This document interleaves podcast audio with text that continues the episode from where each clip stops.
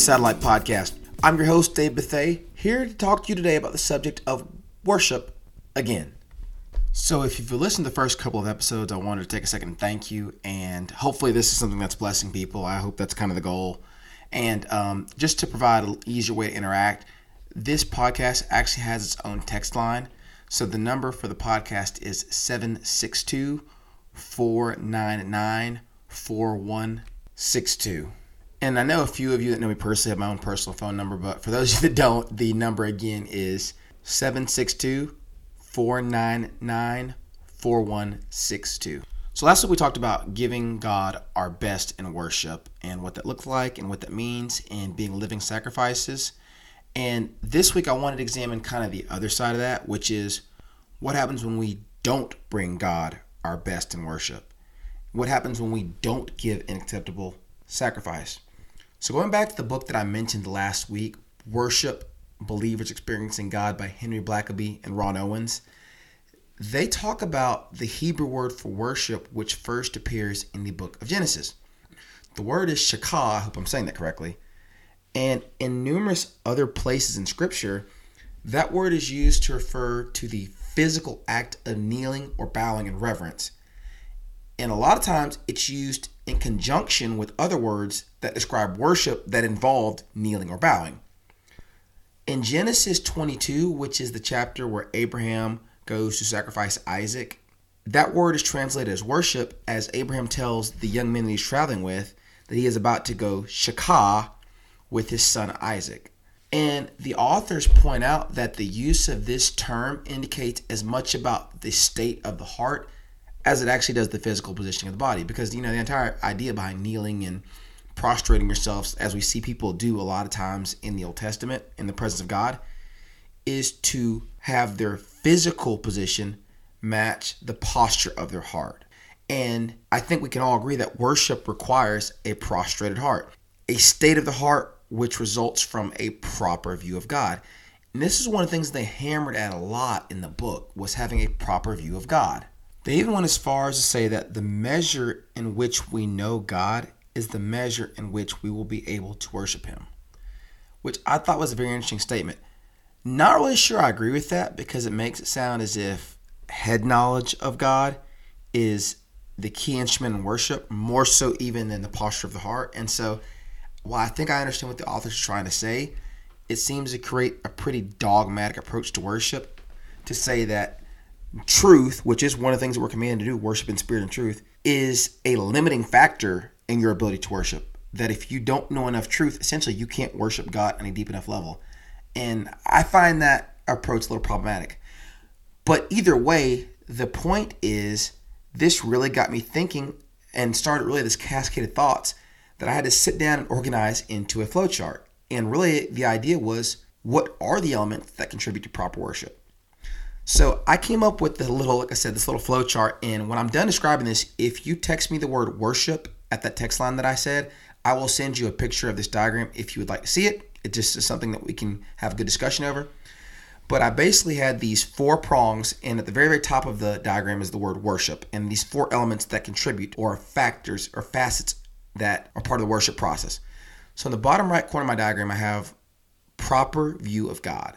And a proper view of God so, a proper view of God in and of itself can lead directly to worship. It also leads to love of God because as you understand who God is, what He has done for us, and how much He loves us, it should create love for God within someone's heart. The other thing a proper view of God will do is lead to obedience. If you understand who God is and what He is asking of you and why He is asking it of you, you're going to want to obey. And then I have a fourth arrow going off to proper state of the heart. Because a proper view of God will lead to a proper state of the heart where you understand who you are in relationship to God and who He is in relationship to everything else. So, again, in the bottom right hand corner, I have proper view of God with four arrows going off to these other ones. Proper view of God leads to obedience, it leads to a proper heart state, and it can also lead to increased and appropriate love for God. It also can lead you directly to worship in and of itself. So that's in this one corner. In the corner next to it is the word love. Proper view of God leads to love of God, It also leads to a proper heart state. It leads directly to worship and also leads to obedience because Jesus tells us in John 14 15, if you love me, you obey my commands. Then, right above love, I have the one I just said, proper heart state, which can lead directly to worship itself and which will also lead to obedience because of the things we just discussed. And then on the right side, and this looks almost like a, and if you're trying to picture this visually, it looks like a pentagon. So worship's at the top, and each one of these elements is on the sides. But a proper heart state will lead to obedience because if you understand again, because of the reasons we just said, in obedience, we know is part of worship. So, so that's a little flow chart I created in my own head to try to organize these elements and to try to help me paint a better picture of what worship really is. But, anyways, I wrote all this down and I got to this statement that really, really stuck with me. And it was this If you are not ready to obey God, you are not ready to worship. That's that's true, isn't it?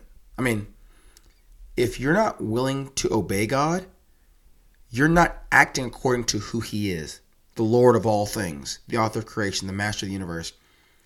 If the boss tells you to do something and you don't, that would be an indication that you don't have a proper view of the boss and that your heart is not in a proper state. And on an even simpler level than that, Jesus says, point blank, if you love me, you will obey what I command, even if you don't understand what I command, even if you don't agree with what I command.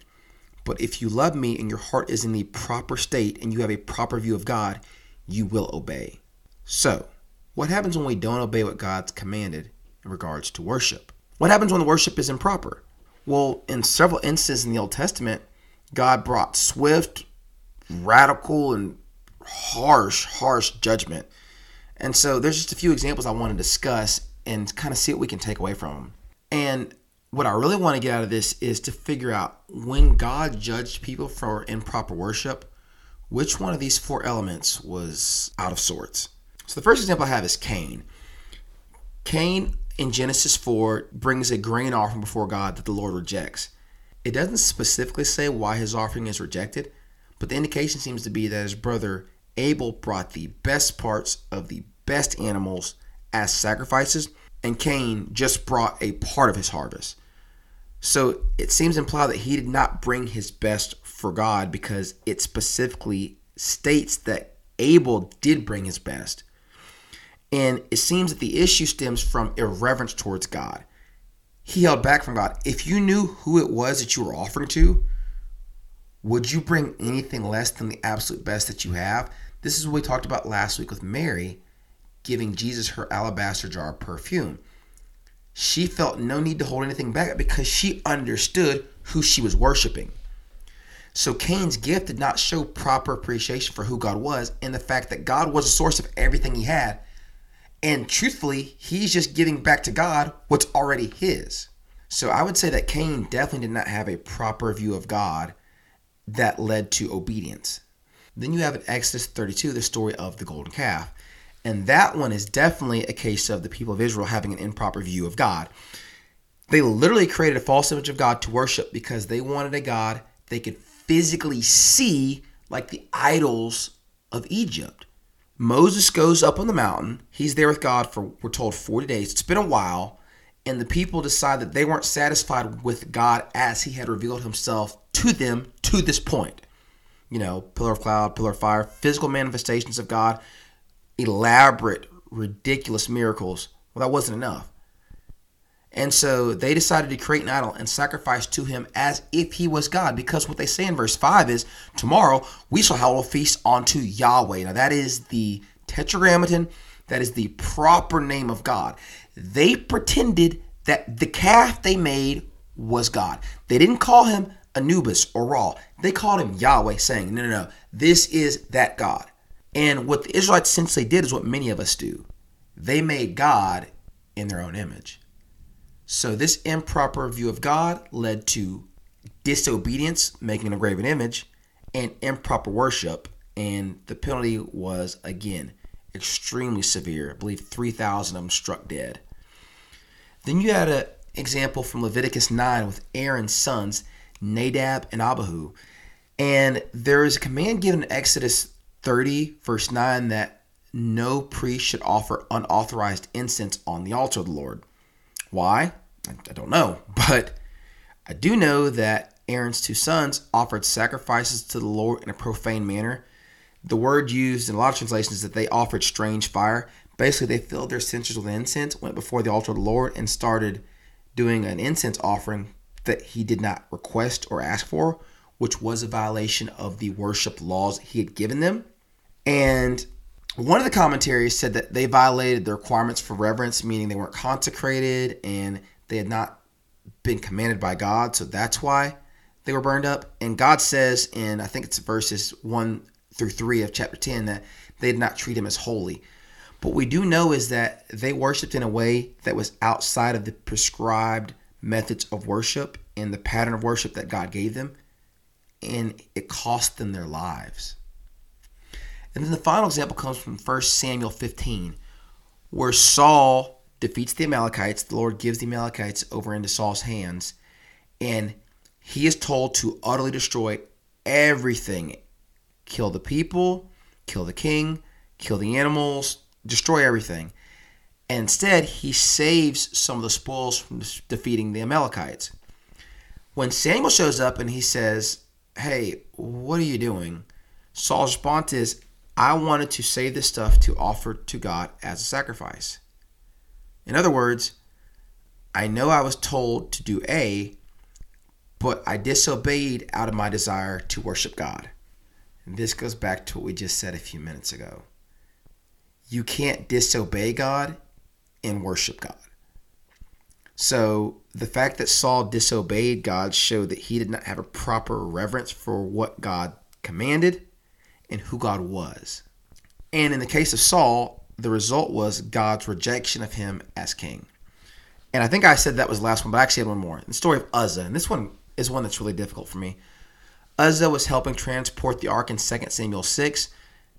The ark was on a cart or a wagon. It was supposed to be transported with poles, but it was on this wagon as they brought it back into the kingdom of Israel in the story that I told you last week about David dancing until his clothes fell off. And as the ark starts to fall off the wagon, Uzzah reaches his hands out and touches it, and he's struck dead by the Lord because there was a command that you do not touch the ark of the covenant. One of the reasons being between the wings of the cherubs, those angels that sit on top of the ark, there was a flame called the Shekinah glory where God literally manifested a piece of his presence that stayed there. And so Uzzah was struck down because even though Uzzah did love God, he didn't obey God's command for how to approach his presence. And I struggle with that because it seems so harsh because you know what Uzzah's heart, his desire was to keep the ark from being defiled and falling. But because God said, This is how you approach my presence, and you have violated that, he struck him down. And I struggle with that story. I do. But kind of the conclusion here is that God gives these clear commands in the Old Testament for how to approach Him and how to worship Him, and punishes His followers when they don't abide by those commands. But what about in the New Covenant? What are the commands that were given for worship in the New Covenant? Very clearly, we are told to worship in spirit and in truth. And what does that mean? I mean, I honestly think this means several things.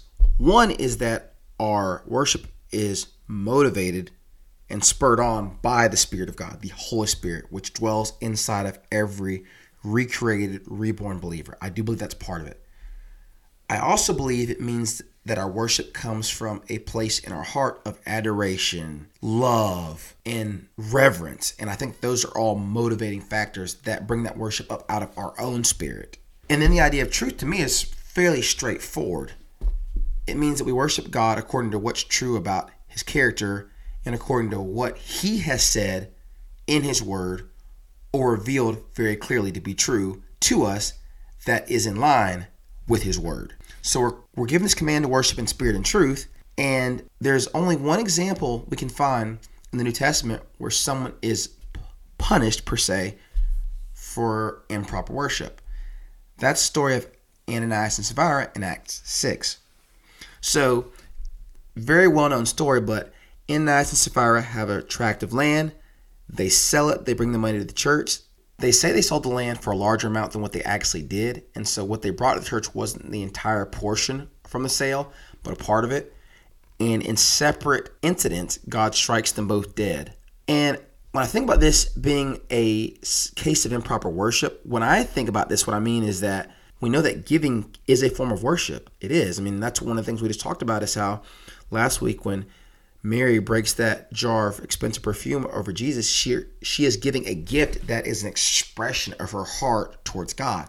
And so giving is an expression of, as we said earlier when we talked about sacrifices, our reverence towards God, our respect towards God, our understanding of who He is, and our love towards God to aid in His ministry and our love towards His body, the church. So we definitely do believe that giving is an act of worship. And in this case, Ananias and Sapphira gave in neither spirit nor truth. Their giving was not motivated out of a deep admiration or love for God. It was motivated by a desire to look good in front of man. And they did not give according to the truth. They lied about what they were giving and they were judged for it. So, as we kind of wrap up this week, I'm leaving a question in the air that I don't know that I can actually answer. But do we risk God's wrath if we do not worship in the proper way? I don't know the answer to that. And I'm not even sure if God's wrath, and I'm using air quotes here, is the right term, but do we risk God's discipline when we do not worship in the proper way?